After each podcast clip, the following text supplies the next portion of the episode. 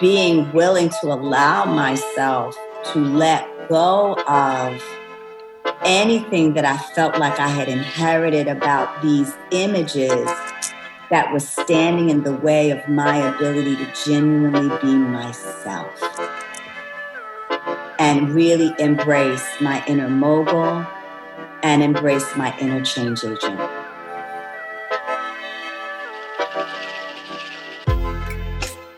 Hey, y'all. Welcome to the Way of Wealth podcast.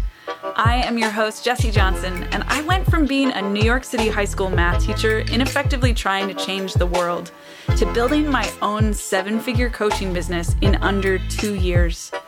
Wherever you're listening from, I want you to know it is your birthright to make money with ease and grace as you serve the world. I've helped thousands of people move out of the shame, frustration, and confusion of not having enough and onto a sustainable path of prosperity. This is my mastery, and in this podcast, I've got the tools and teachers to guide you on the way of wealth. I'm so glad you're here. Let's do this. Check out some juicy and potent moments from upcoming episodes. This is some deep truth, y'all. So relax, enjoy, and drink from the wisdom of Rha Goddess, Elena Brower, Ken Blackman, Sri Kala, and yours truly. Stay tuned for future episodes coming soon. Part of the reason I think this is so important is eh, when I when I became an entrepreneur and kind of entered this space, suddenly everyone that I knew, everyone that I met, if you if you asked them, "Would you like to be on Oprah?" They'd be like, "Yeah, yeah, of course." Like it, it, there was a certain Right. Almost like here, here we are as completely unknown beginning entrepreneurs, because that's what I was at the time. Sure. And then there's this, you know, like being on Oprah, having your book launched in bestseller, New York Times, whatever. There's a lot of space in between those two. Yes. and I think that, yeah, part part of the maturity I think that comes from being an influencer and being particularly in the spiritual context, like transformational leader is understanding the sweet spot about where you want to be. Because if you're just totally unknown there there's a especially now there's a limit i think to the impact that we can have. That's true. But there's just so much so much it's like zooming in on a ruler and like there's millimeters and then i actually don't know what's smaller than that but like there's a lot of precision there. Yes. You and i should talk about this space because i think anyone watching if you're watching this and you're wondering how to get from there to there, this is a cool conversation between the two of us. The space between having a little bit of impact and, and starting to put your work out there, but not being known yet, and becoming known even just within your small pond of whatever yoga, spirituality, that space, I feel, is replete with mindset work honestly i don't know that yes practice teaching yes practice putting yourself out there practice being completely embarrassed practice hating what you look like on screen practice hating hearing the sound of your voice. It is all about mindset. If you have a a mindset patrol a loving mindset patrol for yourself you will always be able to surmount whatever it is that you think is stopping you, whatever self imposed perceived limitations are stopping you, you'll always be able to get through them because you have that little patrol going, that little mm. practice going. If you had to, you know, describe your mindset work, what would it look like? And it's probably evolved over time, we know that. Let me start here and then if if yeah, let's see where this direction goes one of the things that I heard as you were talking had to do with visibility. And I actually don't think I've made this distinction before that visibility is conflated with celebrity or fame. Word. And they and are not the same. Not, they're not the same. We don't care about the celebrity or the fame. Visibility, though, is good because that's where you get to be helpful. Yes. Very yes. good. Very good. Yes. And I totally agree with you that the I don't know that there's, I think that the visibility line, wherever it is that we're afraid of being seen, that points us to our next chapter, no matter where we are. Mm. Um, yeah. And so most of the people that come to me are afraid of being seen by people that they feel very loyal to as different.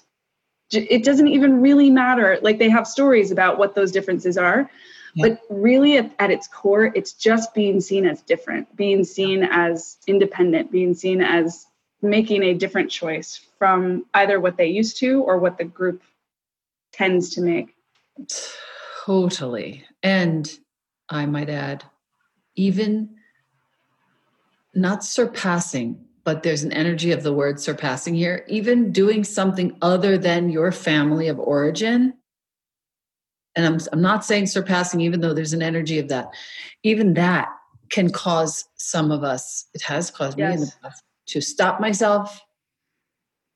Wait don't do that. You will be too good. It will bring too much light. Don't you do that. Yeah. it will make people uncomfortable. And so many times i would stop myself because of that. And now i now i can catch that you know in myself. I can catch it super easily in other people. And i say wait a 2nd mm-hmm. let's not make that mistake because we don't have enough time yes your work is needed i feel like there's something important for you to share about talking about the connections between sex and money, pleasure and money. Mm. Um, there's just something in there. I feel like we we haven't gone as deep with as I want to. Can can you take us there? Yeah, yeah, yeah. Let's see. Um, well, what comes to mind is we at some level we know the answer isn't actually money, and the more we attach to it being about money, the more we stay stuck. Mm. And that there's a way in which yes, a bunch of money can flow in, but it is it doesn't mean what we think it does mm-hmm. and as long as we have that attachment it's not one of two things it's not going to come in or it's going to come in and we're going to discover that that it's not making us happy mm-hmm. well i learned that lesson twice i learned it once i learned it re, you know i learned it in my second ha- the second chapter about money but i learned it in the first chapter in my relationships with women because I had the same idea about what it meant to be with a woman. And so there was this period of time during which I misunderstood. I had this very two dimensional idea of what a woman was, what a woman actually is. Two very two dimensional, in the same way that we have, we can have a very two dimensional idea about what money is. Mm. And so I was just trying to figure out, like, I didn't I didn't see another human being over there. I just saw a video game that like I'm going to learn the sequence of moves that gets me the the goal. And the goal was a hot chick who has lots of sex with me, enjoys it and adores me. That was like the that was like the thing I thought I was striving for. Mm. Until I had plenty of that and had to confront that it wasn't actually the thing I was hungry for. Hmm. And that the actual underlying thing had to do with connection. Like I had to learn, it wasn't learning what women want. I had to learn something about myself and what I was actually hungry for. And once I did that, my relationships be- became deep and rich and intimate. And there was this closeness. And that was actually the nutrient I was hungry for. And then, you know, there was there was plenty like there was plenty plenty plenty of just like exquisite gourmet sex but it had it, it didn't have the meaning like it wasn't the thing it was a side effect of this inner shift that i had made mm-hmm. it wasn't even figuring out women it was figuring out myself something about myself. Mm-hmm. and once i figured that out my relationships with women naturally became amazing. As i hear you talk i'm like i want to know about your experience with this. When have you felt cornered? When have you felt caged? When have you like how do you as a black man in america relate to what's happening? Well i feel like it's interesting because i am i am very deep in my discernment right now which means like i'm in a way playing both sides in the sense that i am for the the blessing and and the and the empowerment of black lives and at the same time I understand that I am just temporarily visiting in this body. So my journey is is twofold in the way I look at things and the way I seek to understand it. So I'll say that right now, currently, I'm not in a corner. I'm living uh, very happily, and happiness only gets better and better. How is it for you to acknowledge that right now? Is it edgy for you to acknowledge that you don't that you don't you're not currently suffering? No, there's some vulnerability to it, definitely.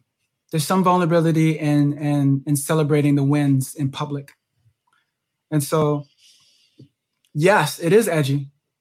And at the same time, it's what's needed because there's so much of this victimized black man, black woman thing happening that it's important that that I lean in with the truth that like, oh yeah, there are some kings here too. There's some queens here too. And we're here to represent for for that reality. Yeah. It it is edgy, but it's it's the most realist thing. It's what's true. A little bit earlier we spoke about integration. And I'm curious if you could speak to how you within yourself uh, managed to integrate this activist activist with that corporate minded person. And then in the work that you do how do you translate the artist activist self, activist self into corporate spaces?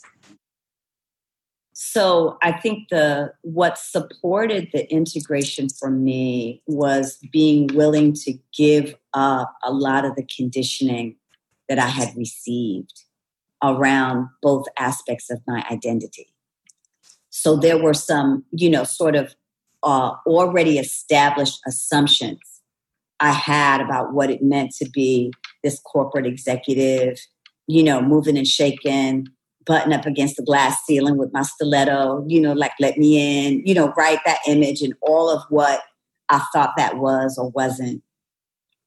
And then this activist, you know, this sort of die hard fist in the air, power to the people, we're going to tear the system down, energy and being willing to allow myself to let go of anything that I felt like I had inherited about these images that was standing in the way of my ability to genuinely be myself and really embrace my inner mogul and embrace my inner change agent when I was able to get to this place of like, oh, I can create it, because that was the other thing that was sort of moving up up through the middle was not only do I want to release the conditioning, but I have an opportunity to now really create it from nothing.